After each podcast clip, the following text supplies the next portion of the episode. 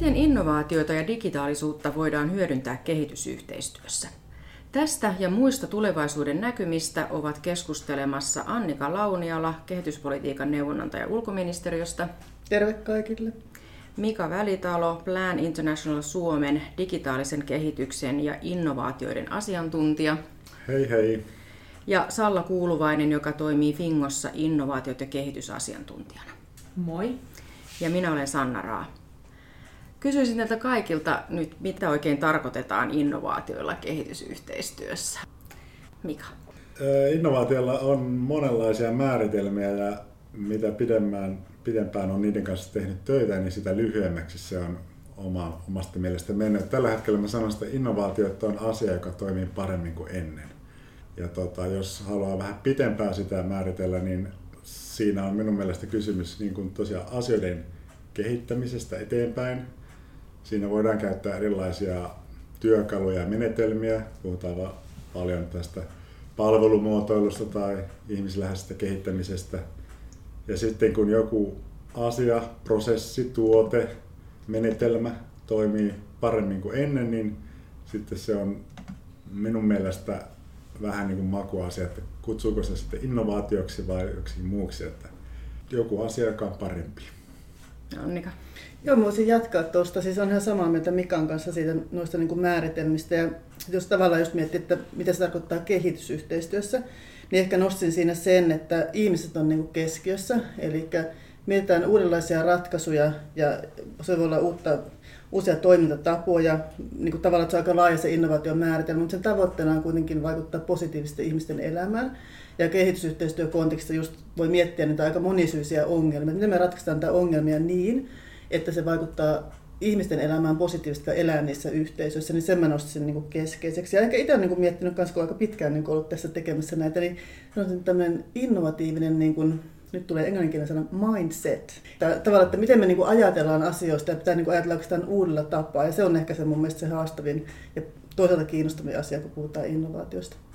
Mitä Sallalle tulee mieleen? Mm, no mä ajattelen kanssa ehkä innovaatioiden suhteen sitä, että, että kun ajatellaan juurikin järjestöjä, jotka tekee kehitysyhteistyötä ja jotka toimii aika haastavissa olosuhteissa usein, niin, ja niin kuin erityisesti pienillä resursseilla, niin mun mielestä innovaatio jotenkin sellainen perusidea on se, että, että se on sillä tavalla skaalautuva, että, että se on joku sellainen uusi toimintatapa, mikä just toimii tosi hyvin, niin kuin Mika sanoi, ja paremmin kuin vanhat toimintatavat tai prosessit tai, tai tuotteet tai palvelut tai mitä sitten ikinä onkaan, mutta, mutta sillä on myös jotenkin sellainen ominaisuus, että, että se voi, sillä voi olla tosi iso vaikuttavuus tosi pienillä resursseilla tai tosi pienillä toiminnoilla, ja sen takia se on just kehitysyhteistyössä voidaan ajatella, että, jos me saadaan niitä innovaatioita, niin se olisi ihan mahtavaa, koska silloin me voitaisiin voitais toimia laajemmalla vaikuttavuudella. Tuli mieleen tuosta, että yksi sellainen, mikä mun mielestä tosi tärkeä just kehitysyhteistyön näkökulmasta on se tarvelähtöisyys. Eli sen täytyy niin kuin liittyä johonkin siihen, että, että tavallaan se, se on jotain uuden ajattelu, mutta johonkin, mikä se oikeasti vastaa tavallaan, että me ratkaistaan jotakin niin kuin ongelmaa ja tarvetta, mikä jossakin on. Että se on semmoinen, mikä mun mielestä on niin kuin hyvä muistaa just kehitysyhteistyön niin kuin kontekstissa. Joo, mulla tulee yksi esimerkki mieleen. 2015 järjestettiin ensimmäinen Planin tämmöinen Innovation Challenge innovaatiokilpailu ja siihen tuli Pakistanista tällainen konsepti, jossa, jossa tota mietittiin, että miten kun riksa kuskit on kaikki miehiä ja se aiheuttaa hankaluuksia naisille ja tytöille liikkua paikasta toiseen, kokee sen epäturvalliseksi ja tota, vaikuttaa sitten koulutukseen ja työhön ja muuhun. Ja sitten tämä innovaatioidea oli se, että, että miten naiskuskeja voitaisiin kouluttaa Tsakvalissa maaseudulla. Ja nyt jos ajatellaan, että innovaation pitää olla joku uusi asia, niin globaalissa kontekstissa se, että nainen ajaa autoa tai on kuljettajana, ei millään lailla innovatiivista – mutta Pakistanissa maaseudulla siinä kontekstissa se oli niin uusi idea, että ei yhtään tiedetty toimiiko se. Sitä piti kokeilla ja, ja hyväksytäänkö se yleensä siinä paikallisesti, tuleeko vastalause tai muuta.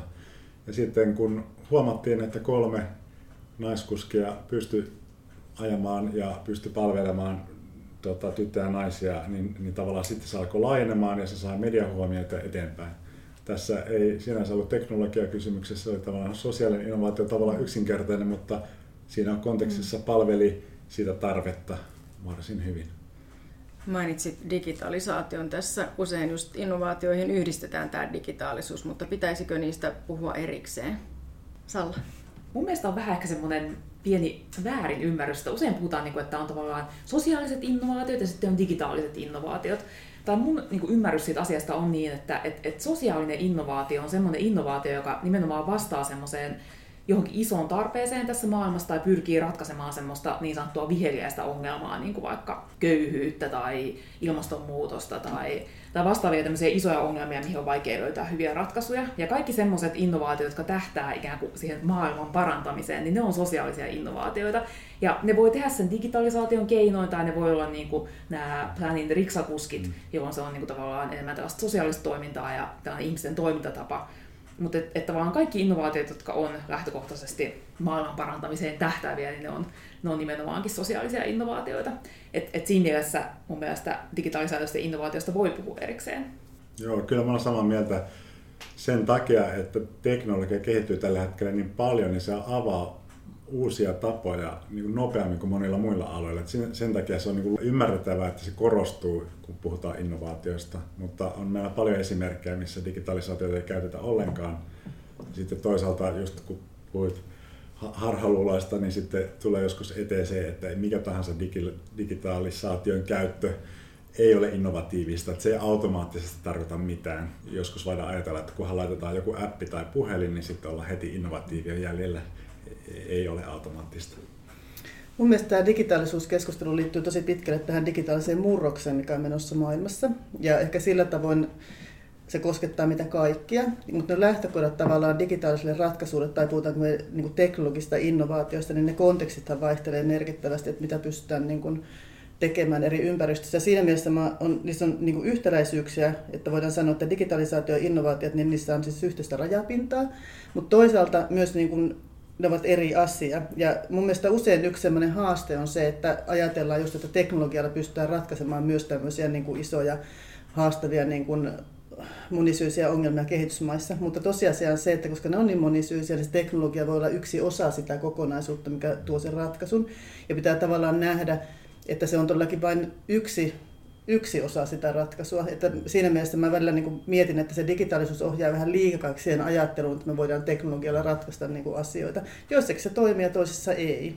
Ja toisaalta pitää muistaa, jos miettii vaikka Afrikkaan, niin täällä tehdään valtavaa niin kuin digiharppausta, mutta mun mielestä ehkä vähän liikaakin ajatellaan, että on kuitenkin paljon maita, missä esimerkiksi ei ole verkkoyhteyksiä, ja tosi monet ihmiset on niin kuin verkkoyhteyksien ulkopuolella, ja sitä huolimatta halutaan digitalisoida kaikki taloudesta lähtien, niin pitää muistaa, että se on aika pitkä polku. En siis sano, että se on huono asia, mutta siis se, että se ei ole niin kuin semmoinen, mitä me sanotaan, tämmöinen niin kuin magic bullet, että me pystytään niin kuin ratkaisemaan nämä ongelmat sillä. Tuossa on hyvä, hyvä tämä, niin kuin, että digitalisaatio ja sosiaaliset innovaatiot, ne menee myöskin hirveän paljon mm. limittäin. Mulle on mieleen tuolla Keniassa Nairobissa iHubissa, jossa on kehitetty erilaisia digitaalisia innovaatioita. Esimerkiksi tämä Ushahidi, aika kuuluisa alusta ja Brick verkkolaite, niin, niin ne kertoivat tai sanoivat, että tämmöisissä projekteissa 20 prosenttia on sitä digitaalista ja 80 prosenttia muuta, silloinkin kun yritetään saada joku, joku digitaalinen juttu toimimaan. Että se on, aina, aina tulee sinne, että miten ihmiset sitä toimii, miten se toimii tässä kontekstissa, osata sitä käyttää, miten se sopii kulttuuriin, nykyisiin toimintatapoihin. Että siltä ei, ei varmasti voi välttyä. Ja ehkä lisäisin tuohon yksi tosi tärkeä asia, se käyttäjälähtöisyys, kun suunnitellaan asioita, että sekin tuppaa välillä unohtumaan.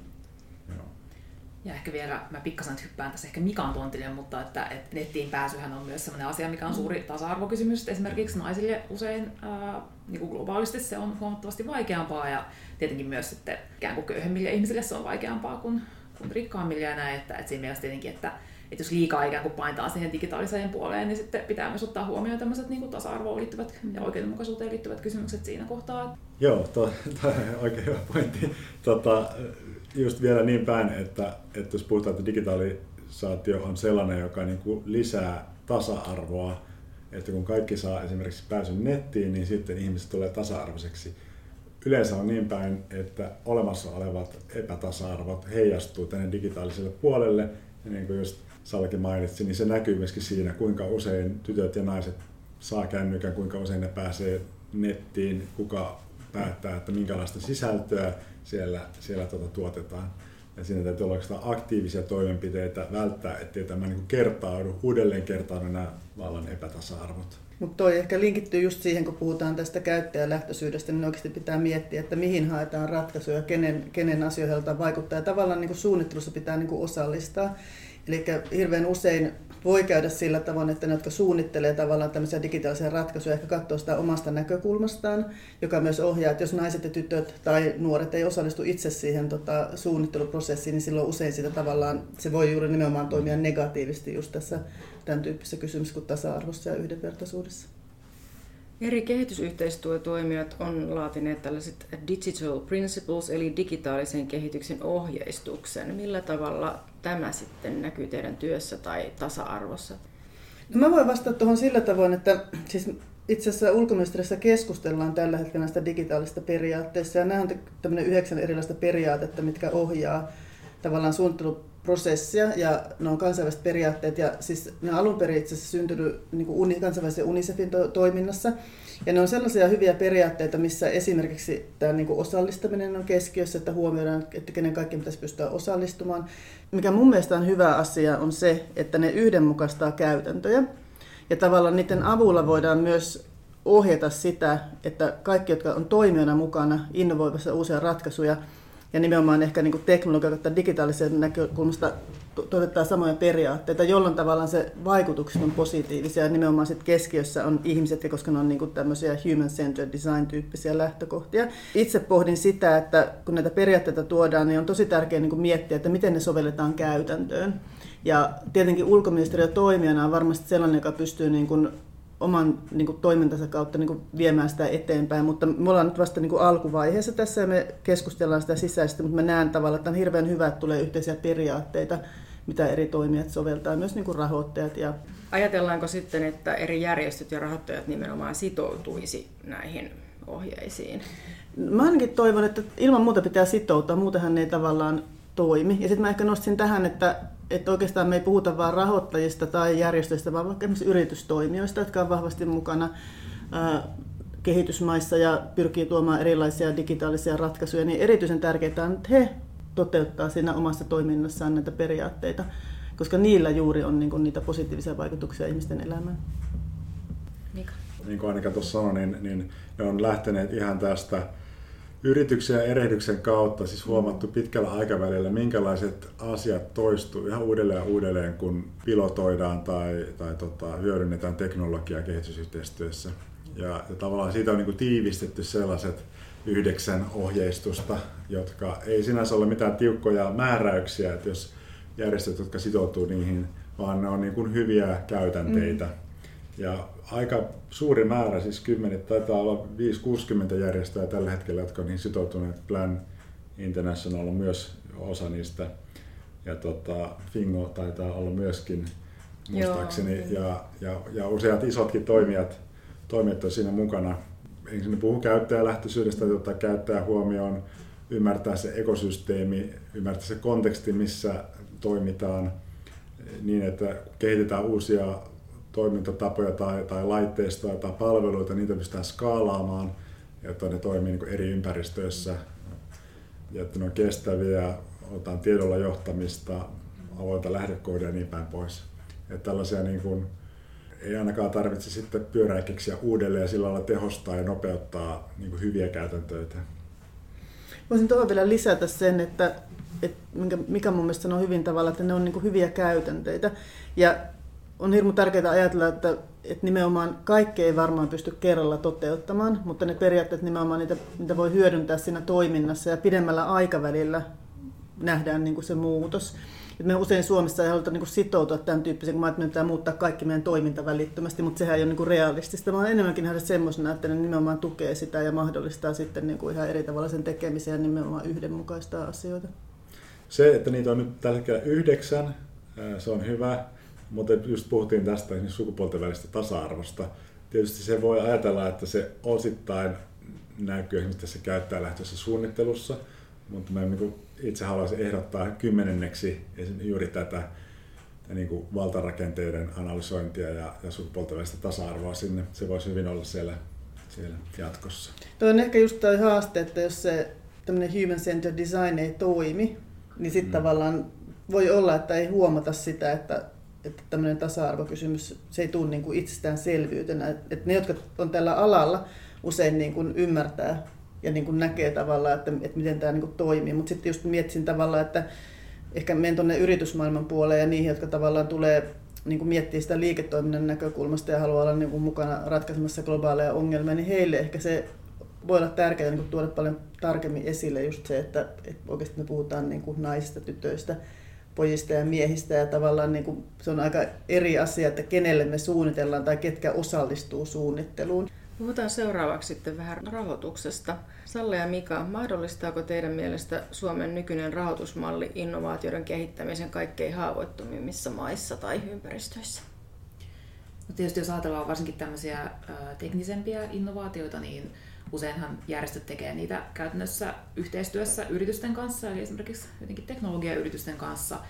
Ja sitten jos me ajatellaan meidän nykyisiä rahoituksia, niin niitä ei välttämättä sitten tämmöisiä niin kuin yritysrahoituksia niin ei ole suunnattu tuonne ihan kaikista, ää, kaikista köyhimpiin maihin tai ja myöskään ehkä ne markkinat ei ole sitten välttämättä yrityksille kaikista houkuttelevampia mennä toimimaan sen tyyppisiin ympäristöihin, että ne on aika, aika jo sitten tosi, tosi riskialttiita. Siitä vähän sitten ikään kuin se emerging markets on sitten enemmän sellainen, mihin sitten suunnataan, että siinä mielessä niin ei, ei välttämättä kauhean hyvin, hyvin mahdollista olisi tavallaan hienoa nähdä, että, että, että voitaisiin nähdä sen tyyppisiä rahoituksia myös, jotka mahdollistaisi järjestöjen ja yritysten yhteistyön just nimenomaan näissä, näissä kaikista haavoittuvimmissa ja haasteellisimmissa ympäristöissä. Joo, ihan samaa mieltä kuin Salla tästä kokonaiskuvasta. Ehkä sen lisäsin, että, että omasta näkökulmasta, mitä olen kokenut ja, ja niin Planin kautta, niin UM on todella hyvä rahoittaja sen takia, että se antaa usein pitkäjänteistä ja joustavaa rahoitusta ja sitä kautta mekin ollaan tavallaan luotu ja, ja kasvatettu innovaatioita ja digitaalisuutta sen rahoituksen sisällä, koska ne kuitenkin tukee tämän UM-ohjelman toteutumista. Mitä me ollaan. Se, on, se on todella iso juttu ja tosi tärkeä juttu. Et sitten muut rahoituslähteet, jos tulee yrityskumppanuuksia, esimerkiksi aikaisemmin on tehty Nokian kanssa, niin siinä on ollut tarpeeksi iso rahoitusta, jossa on voinut kokeilla ja testata erilaisia asioita. Se on ollut hyvä. Mm, mutta sitten tota, muita rahoitusinstrumentteja voisi olla ehkä enemmän. Ja myöskin sellaisia joustavia, joista voi saada sitten niin kuin, mikä yllättäviin mahdollisuuksiin eh, rahoitusta, koska kaikkea ei voi etukäteen tietää moneksi vuodeksi eteenpäin ja luoda lukkoon, niin sitten, sitten kes, keskivähällä, kun tulee uusia ideoita ja ei voida mennä eteenpäin, niin siinä voi mennä monta hyvää saumaa ohi. Tähän tuli kehuja ulkoministeriölle. Miten te Annika näette siellä, että millainen rahoitusmalli tukisi parhaiten innovaatioiden kehittämistä ja skaalaamista? Joo, me ollaan Suomessa aika tämmöisiä rahoitusinstrumenttikeskeisiä usein niin kuin meidän ajattelussa ja tota, ei sillä, etteikö raha olisi tärkeä, se mahdollistaa sen tekemisen, mutta mä ehkä itse olen niin kuin, ajatellut aina niin kuin sitä, että meidän pitää niin kuin, pohtia sitä, että mitä me halutaan aikaan saada, koska innovaatiot on keino. Ja toisaalta sitten rahoitus on myös keino edistää sitä. Ja mulle ehkä se isompi kysymys viime aikoina on ollut se, että miten me niinku tavallaan ajatellaan tässä innovaatiopuolesta sitä skaalaamista ja sitä, sitä kautta niinku kestävyyttä. Että, ja toki niinku rahoitusmalleja voidaan aina kehittää, mutta ehkä mun mielestä se haaste meidän täällä Suomessa on enemmänkin se, että me ollaan siinä alkuvaiheen kehittelyssä ilman, että me niinku mietitään sitä polkua siitä ideasta niin kuin skaalattavaksi kokonaisuudessa, jolla on se positiivinen vaikutus ihmisten elämään. Ja ehkä näkisin just tämän innovaation niin kuin rahoituksen siitä näkökulmasta, että pitää miettiä prosessinomaisesti. Ja se mahdollistaa sit sitä, että aina on niin kuin se skaalaus lähtökohta siellä, että se on varmaan se, mitä pitää niin kuin pohtia. Tässä innovaatiopuolessa se, mihin niin kuin itse koen, että niin kuin törmää usein, ja ehkä innovaatio, innovaatioiden niin kuin edistämisessä siihen, että se on erityyppistä tekemistä kuin ehkä se perinteinen kehitysyhteistyö. Ja ehkä mikä tuossa jo viittasikin siihen, että aina ei voi tietää, mitä sieltä tulee, tulee sieltä putken päästä ulos. Ja tämä on ehkä se meidän haaste, ei vain Suomessa, vaan niin kuin ihan kaikkialla, että miten me mitataan tavallaan innovaatiotyön tuloksia, jonka aikajänne on ihan toisen tyyppistä ja se tekeminen on ihan erilaista. Me ei tiedetä etukäteen tuloksia. Ja itse koen, että meidän niin kuin perinteinen tekeminen, joka on siis ihan hyvää tekemistä, tämä ei ole mitään kritiikkiä sitä kohtaan, mutta se on ollut tietyn tyyppistä, me tiedetään, että me tehdään A, sitä syntyy B. Me tehdään innovaatiota, niin me ei tiedetä, mitä sieltä tulee. Ja meidän pitää niin kuin tavallaan miettiä ehkä tämä tekeminen niin kuin omalla tavalla. Ja tämä on niin kuin osa sitä tekemistä, ja se ei ole todellakaan sitä ydintekemistä useinkaan niin kuin kellekään toimijalle.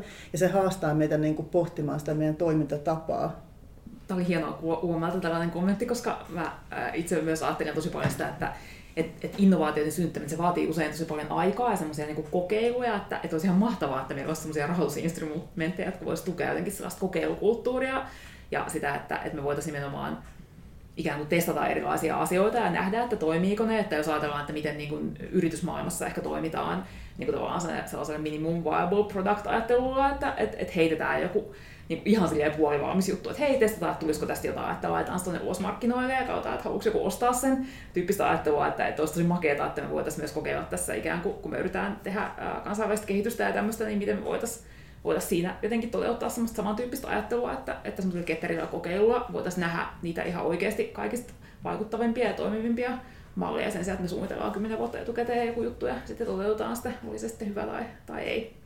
Pakko tuohon niin sanoa ennen kuin Mika pääsee ääneen, että mä nyt en tässä puhunut varsinaisesti, niin kuin, että olen ulkoministeriö tässä, niin kuin, vaan ehkä just tämä, että niin kuin kaikki, jotka tällä toimikentällä on, niin tietää tavallaan se haasteellisuuden ja se haastaa niin rahoittajia kuin, niin kuin toimijoita siinä, että meidän pitää niin kuin miettiä sitä, että miten me oikeasti tehdään tätä erilaista työtä, niin kuin innovaatiotyötä. Hmm. Joo, e- eikö tuossa Mä mietin, että, että tämä innovaatiosana, niin kuin tuossa alussa mm. vähän puhuttiin, on sellainen, että se helposti luo sellaisen mielikuvan, että se on sellaista niin kuin erityisten ihmisten, spesialistien tekemiä, todella luovaa työtä ja, ja sitten on tämä muu, muu asia. Ja totta, minusta se, jos ajatellaan innovaatiota niin asioiden kehittämiseen, niin kaikkihan me kehitetään asioita, yleensä halutaan kehittää tavalla tai toisella. Ja se, että, että kuinka suuria ne kehitysaskeleet sitten saadaan aikaiseksi ja paljonko siinä on riskejä, niin se vaihtelee paljon. Että se on hyvin semmoinen niin liukuma. Ja, ja jos ajatellaan niin, että tavallaan niin kuin lainausmerkeissä perinteinen kehitysyhteistyö on semmoista niin kuin varmaa taattua, jossa saadaan aina niitä tuloksia. Ja sitten on tämmöinen todella riskialtis, outo innovaatiotyö, niin, niin sitä en ostaisi, vaan että, että riskejä ja epäonnistumisen mahdollisuuksia ihan olennaisesti kuuluu kaikkeen siihen työhön, mitä me tehdään, varsinkin kun toimitaan muuttuvissa tilanteissa, epävakaissa yhteiskunnissa. Ja, ja sitten toisaalta niin kuin innovaatio ei tarkoita sitä, että tehdään semmoisia ylettömiä veikkauksia isoilla rahoilla ja katsotaan mitä syntyy, vaan se on niin kuin hyvin systemaattisesta äh, työtä ja, ja tota, voi olla, että se jopa niin kuin vähentää niiden riskien, ainakin vähentää isojen epäonnistumisten äh, todennäköisyyttä. Tuohon tavallaan, että innovaatioita tekee vain tietyn tyyppiset ihmiset, niin silloin viimeksi esimerkiksi kun Plan International Etiopian kanssa tehtiin tällaista laaja innovaatiokoulutusta, niin suuri viesti siinä oli, että kaikki kutsuttiin mukaan autonkuljettajista lähtien. Sanottiin, että jokainen, jokaisella tasolla ja jokaisessa työssä voi tavallaan kehittää sitä asiaa eteenpäin. Ne voi havaita uusia tapoja. Että tänne ei perusteta mitään sellaista erikoisyksikköä ja sitten ne tekee siellä hommiansa ja sitten muut tekee omiansa. Tämä on minusta tärkeä juttu. Saanko jatkaa tuohon, mitä Mika sanoi, että mä oon oikeastaan mä oon samaa mieltä ja vähän eri mieltä. Siinä mielessä mä oon niin eri mieltä, jos miettii niin innovaatiotoimintaa ja sitten tämän niin perinteistä. Ja mä tosiaan toivon, että se ei kuulosta niin negatiivista kuin perinteistä. Se on ehkä sitä ydintoimintaa, mitä järjestöt tekee. Et innovaatiotoiminta on usein kuitenkin sitä kehittämistoimintaa. Ja siinä mielessä niin se on erilaista. Ja sen, myöskin se tavallaan, se, niin kuin tuloksellisuuden näkökulmasta se on erilaista, mutta on samaa mieltä siitä, että se pitää integroida osaksi. Sen pitää liittyä siihen, mitä se ydintoiminta on, että se tuottaa niin kuin, tuloksia. Ja sitten toisaalta just se, että itse on kyllä sen huomannut, että jokaisessa työyhteisössä on paljon ihmisiä, jotka haluaa tehdä asioita niin kuin ne on aina tehnyt. Ja tavallaan on ehkä se sellainen niin kuin halu pysyä mukavuusalueella. Ja siitä näkökulmasta mä samaa mieltä, että kaikilla on periaatteessa, niin kuin, että pitää pystyä osallistumaan, mutta sitten tosiasia on se, että monet ihmiset vaan niin kuin, ei ehkä löydä itsestään sitä sellaista, että he haluaa niin kuin, pohtia uutta ja kehittää. Musta se on ihan ok.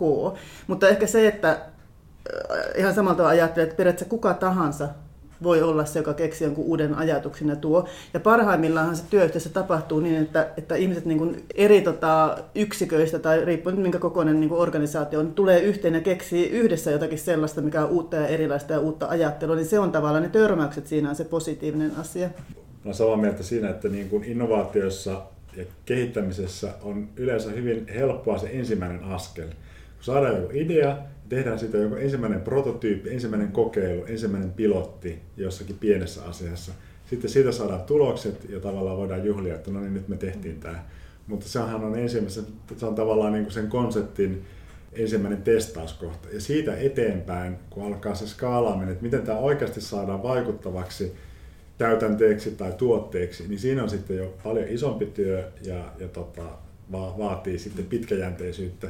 Ja silleen, että jos hypitään aina ideasta seuraavana ja saadaan se yksi pilotti, niin näitä pilotteja sitten kasvaa kuin sieniä sateella, mutta ne ei välttämättä tuota sen isompaa vaikutusta.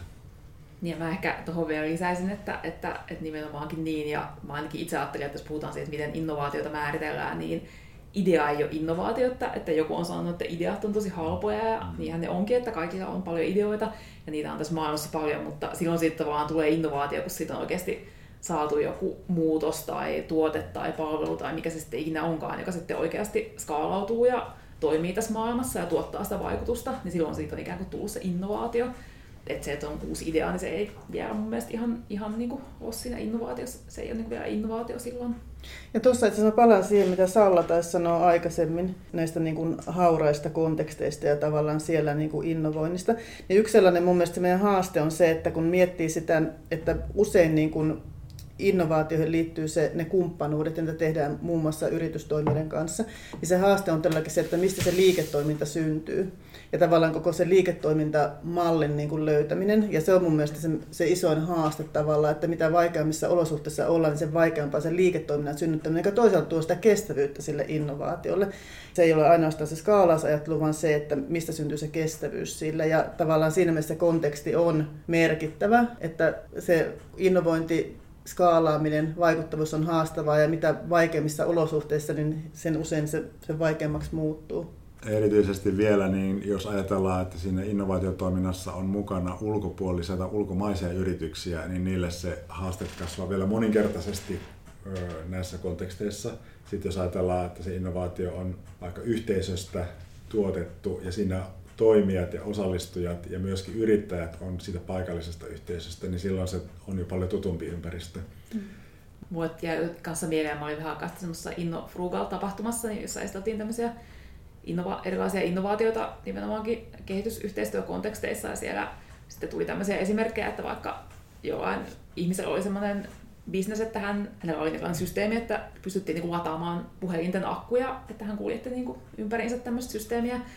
Et, et siinä oli minusta hieno esimerkki niin kuin innovaatiosta, että et, et, et sitten ihmiset sai virtaa niihin puhelimiin ja näin, että et ikään kuin meidän on niin helppo ajatella, että kaikki innovaatiot on just jotain megateknisiä tai, tai jotenkin semmoisia ihmeellisiä, mutta et sit jos myös me ajatellaan sitä, että et, et miten vaikka innovaatioita rahoitetaan, niin jo jonkun tyyppiselle innovaattorille, vaikka se, että hän saisi 20 euroa siihen, että hän voi toteuttaa jonkun tämmöisen, niin se olisi ollut hänelle merkittävä investointi, että, että vaan se ei aina myöskään ole kiinni jotenkin rahasta ja resursseista, että, että vaan että kyse on enemmän just siitä, että et, et, et minkä tyyppisissä ympäristössä tuotetaan sitten minkäkinlaisia asioita tai, tai just se, että miten ihmiset siitä omasta kontekstistaan käsin voi löytää niitä aitoja tarpeita, mihin he voi vastata jollain hyvinkin yksinkertaisilla teknisillä ratkaisuilla tai, tai muun tyyppisillä ratkaisuilla. Että...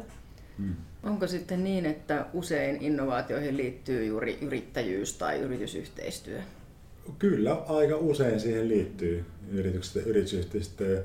Siinä on tietysti se, että tavallaan se innovaatio tästä näkökulmasta, niin kun, siinä on etunsa ja se antaa voimaa, se antaa kekseliäisyyttä, se antaa just näitä taloudellisia insentiivejä, joista voi olla huomattavasti hyötyä, mutta se myöskin rajaa sitä keinovalikoimaa jonkin verran. Jos ajattelee esimerkkejä, niin koulutusalue on sellainen, missä pyritään innovoimaan koko ajan aika paljon. Ihan menetelmin ja, ja myöskin laitteista, minkälaisia erilaisia internet-alustoja tai kännykkäsovellutuksia on, miten koulutusta voidaan parantaa. Et siinä alueella se on hyvä asia, mutta sitten voisi myöskin argumentoida, että kaikista suurin innovaatio olisi se, että opettajille maksettaisiin riittävästi ja ne saisi tarpeeksi koulutusta, niin olisi hyvä tehdä töitä. Se ei ole Et innovaatio. Se, se, niin, mutta että, että kun se olisi sellainen aika uusi asia monessa, monessa maassa, olisi uusi asia, että opettajille oikeasti maksettaisiin ja, ja ne voisi tehdä töitä kunnolla. Ja se, silloin olisi todennäköisesti kaikista suurin vaikutus siihen opetustuloksiin. Nämä vaikka tekniset innovaatiot siinä vierellä auttaa sitä eteenpäin, mutta ne ei välttämättä koskaan pääse siihen ratkaisuun, missä esimerkiksi tarvittaisiin poliittisia ratkaisuja. Että näitä täytyy kuitenkin katsoa sitten kokonaisuudessa. Kun sanoin, että se ei ole innovaatio, niin se ei kyllä ole innovaatio, mutta ehkä tässä tulee just tämä haaste siitä, että, että mihin me haetaan ratkaisua. Se on ihan totta, että opettajien palkkataso on niin heikko, että se vaikuttaa niin kuin opetuksen laatuun tai tavallaan, että, ja niin kuin tosi monisyinen ongelma, niin siinä se tulee tavallaan se esille, että se ei riitä tavallaan, että me pyritään niin kuin miettimään digitaalisia alustoja, vaan samaan aikaan meidän pitää miettiä niin kuin poliittisella tasolla, että miten me niin kuin vaikutetaan siihen, että valtiot ottaa niin kuin vastuun siitä, että ne maksaa niin kuin opettajille tarpeeksi palkkaa. Ja mun mielestä tämä on yksi tosi tärkeä asia, että me niin muistetaan se, että se innovaatio on keino, joka vaikuttaa johonkin asiaan, mutta kun ne ongelmat on niin monisyisiä, me tarvitaan todella monta niin kuin näkökulmaa. Niin mä ehkä tästä voisin vielä kommentoida, että, että silloin jos me tehdään tavallaan kehitysinnovaatioita tai tämmöisiä jotenkin yhteiskunnallisia innovaatioita, niin silloin että se on musta just usein tosi tärkeää, että me pystytään ikään kuin katsomaan sitä koko systeemiä, että mikä se meidän koko yhteiskunta on ja mihin asioihin siellä pitää vaikuttaa. Että, että tavallaan totta kai niin kuin jollekin yks, yksittäiselle henkilölle vaikka, että jos hän keksii innovatiivisen idean ja hän perustaa yritykseen, se on silloin hänelle niin kuin, että vau, niin kuin, että, että mä sain tästä nyt elannon itselleni ja hyvä juttu, mutta tavallaan, että et, et myös sit se, että et miten me sitten järjestöinä ajatellaan vaikka sitä meidän yhteiskunnallista vaikuttavuutta, että meidän pitää ehkä katsoa niin kuin sitä koko systeemiä, että hei, että just, just että, että mihin me halutaan vaikuttaa, että, että onko se joku yksittäinen joku tekninen alusta just siellä koulussa, vai onko sekin se, että meidän pitää vaikuttaa siihen koulutusjärjestelmään ja niin poliittisesti yrittää, että että siellä on monta tasoa, missä ehkä joudutaan työskentelemään niillä kaikilla tasoilla yhtä aikaa, että, että ne innovaatiot tavallaan mahdollistuu ja se muutos mahdollistuu, että koska se on se, mitä me haetaan kuitenkin oikeasti. Mun mielestä se ehkä se haaste niin kuin järjestökentässä on se, että siihen liittyy kuitenkin se epäonnistuminen. Ja sitten tosiasiaan se, että meillä on noita veronmaksajia, jotka niin kuin katsoo aika kriittisesti kehitysyhteistyötä ja tuloksellisuutta, niin on hirveän vaikea niin kuin kertoa siitä, että me nyt kokeiltiin tämmöistä juttua ja ei se nyt toiminut. Mikä minusta on sääli, koska toisaalta samaan aikaan vaaditaan, että kehitysyhteistyö uudistuu ja se nähdään niin kuin vanhanaikaisena, mutta sitten jotenkin ei sallita sitä semmoista riskinottoajattelua, mikä tulee niin kuin yritysmaailmasta, koska sielläkin kehittää, niin totta kai pitää ottaa riskiä. Ja eikä se tarkoita mun mielestä mitään sellaista niin kuin päätöntä riskiä, vaan se, että kerta kaikkiaan pitää kokeilla erilaisia ratkaisuja ja joku niistä toimii.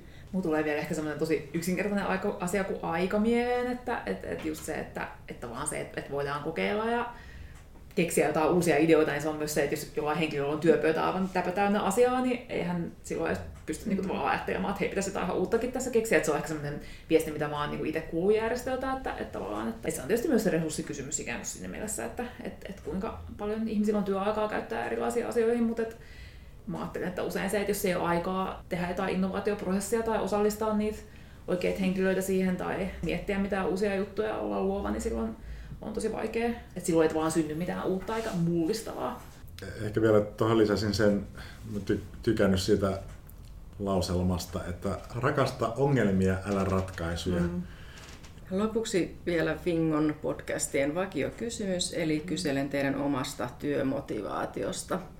Annika, sulla on yli 20 vuoden kokemus kehitysyhteistyössä eri järjestöissä ja viimeiset vuodet juuri innovaatioiden ja yritysyhteistyön parissa ja nyt ulkoministeriössä.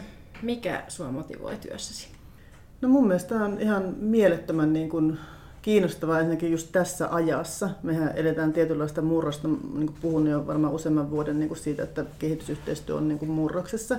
Ja siitä näkökulmasta mieltä on mahdollisuus, että me voidaan niin kuin miettiä, että miten me tavallaan uudistetaan meidän toimintaa ja niin kuin muutetaan tavallaan vastaan niihin niin kuin haasteisiin. Ja kyllä mä niin kuin koen tavallaan, että mä niin kuin esimerkiksi nykyisessä työssä mä niin kuin opin uutta. Se on tosi monipuolista. Varsinkin sillä tavoin mun mielestä tämä toimikenttä on muuttunut, kun alkanut tekemään yhteistyötä paljon laajemmin kuin vain niin kuin niiden saman, samanmielisten kanssa, että liikkuu enemmän niin kuin yritysmaailmassa ja on niin kuin tullut yliopistotoimijoita, niin sitä pääsee tavallaan jo siitä näkökulmasta oppimaan tosi paljon niin kuin erilaisia uusia asioita ja myös sitten tavallaan sitä omaa niin kuin osaamista soveltamaan. Että kyllä mä niin kuin sanoisin, että tämä muuttuu vaan koko ajan kiinnostavammaksi ja kiinnostavammaksi. Intohimo ei ole kadonnut mihinkään, että päinvastoin musta tuntuu, että mä olen enemmän innoissani tänä päivänä. Mika, sä olet työskennellyt Planilla jo 14 vuotta erilaisissa tehtävissä. Onko tämä innovaatiot nyt se sun juttusi? On yksi sellainen, joka niin kuin innostaa todella paljon edelleenkin. Et mitä sä Annika sanoit, mm. työstä sen ku- kuvaus sopii aika hyvin. Että et pystyy tekemään laaja-alaisesti ja, ja tavallaan sitten kyseenalaistaa niin miettiin niitä toimintatapoja, uusista näkökulmista. Ja se on niin kuin mahtavaa, että pystyy oppimaan täysin eri toimialoilta. Että se kaikki viisaus kehitysyhteistyöhön ei aina löydy kehitysyhteistyökentän sisältä, vaikka sieltäkin löytyy valtavasti viisautta, mutta se voi löytyä ihan joltakin täysin erilaiselta alalta, vaikka, vaikka startupeilta tai yrityksiltä tai joltakin muilta organisaatioilta. Ja, ja se, se, että voidaan sieltä ottaa jotenkin toimintatapoja tuoda ja testata täällä, niin on jotenkin todella mielenkiintoista. Ja Salla, sä olet työskennellyt monissa Fingon jäsenjärjestöissä ja viimeksi Aalto-yliopistossa digitaalisuuteen ja oppimiseen liittyvässä innovaatiohankkeessa. Mikä sua kiehtoo tässä aihepiirissä? Ensinnäkin mä oon aloittanut täällä Fingossa vasta pari kuukautta sitten, mutta sanon kyllä, että tämä on ihan mahtava Siis tämä on niin mahtava juttu, että mä voin tehdä tällaista työtä, että mä voin niinku yhdistää nämä innovaatioita sitten tämän järjestömaailman. Niin tämä on niinku mulle jotenkin tosi nappijuttu. Ja mä luulen, että mua, niinku se, mikä mua kiehtoo, niin mä oon tosi silleen maailmanparantaja, että, että mä haluan, että, että me oikeasti voidaan ratkaista niitä isoja ongelmia tässä maailmassa. Ja mä ajattelin, että tämä innovaatio juttu on se, että miten me voidaan löytää semmoisia ihan uusia tapoja ja ehkä mahdollisesti parempia tapoja tehdä sitä. Ja se on niin mulle se tosi tärkeä tärkeä asia ja ehkä myös sit se ihmiskeskeinen suunnittelu ja palvelumuotoilu, mitkä on mun semmoisia mun juttuja, niin äh, on niin hienoa, että niitä voi sitten yhdistää tähän, tähän teemaan. Että, että silleen kyllä tosi suurella innostuksella ja jotenkin kiitollisuudella, kiitollisuudella siitä, että, että tämmöistä työtä, työtä on päässyt tekemään, niin on tosi, tosi hienoa mulle. Tässä näyttää olevan kolme varsin motivoitunutta mm. työntekijää. Huomaan. Todellakin. Kerro Salla vielä lopuksi Fingon innovaatiokiihdyttämöstä. Saat mainostaa. Jes, on mielä mainostan. Eli me ollaan tosiaan suunniteltu semmoinen juttu, että, että halutaan tarjota järjestöille mahdollisuus kehittää jotain innovaatiota, mikä, mikä heillä voisi olla niin kuin idean tasolla olemassa. Eli voi tulla mukaan meidän innovaatiokiihdyttämöön, joka alkaa tuossa syksyllä ja kestää semmoisen tuonne helmikuuhun asti, että muutamia kuukausia ja sinne sitten pääsee mukaan tämmöiselle bootcampille, missä opitaan sitten ihmiskeskeisestä suunnittelusta tämmöisen Sonder Collective nimisen, nimisen meidän kumppanin kanssa. Ja, ja sitten myös ää, saa tukea sitten tähän mahdolliseen skaalaamiseen ja markkinalähtöiseen toimintaan näiden innovaatioiden kanssa ja sitten kannattaa ehdottomasti tulla myös siksi mukaan, että sitten ää, lopussa palkitsemme sieltä sitten muutamia parhaita ideoita, niin joko, joko tavalla, että saa sitten ää, tukea siihen jatkokehittämiseen vielä siinä innovaation kanssa tai sitten ehkä jonkinlaisen rahallisen palkinnon. Ja laitetaan tästä tietoa sitten tässä vielä tämän kuun aikana, niin seuratkaa Fingon, Fingon viestintää, niin saatte, saatte kuulla Fingo Innovation Challengesta lisää. Todellakin seuratkaa vaan Fingon viestintää. Eli tämän innovaatiokiihdyttämön ja tämän ohjelman teille tarjoaa Fingo, jotta elämä olisi reilumpaa ihan kaikkialla.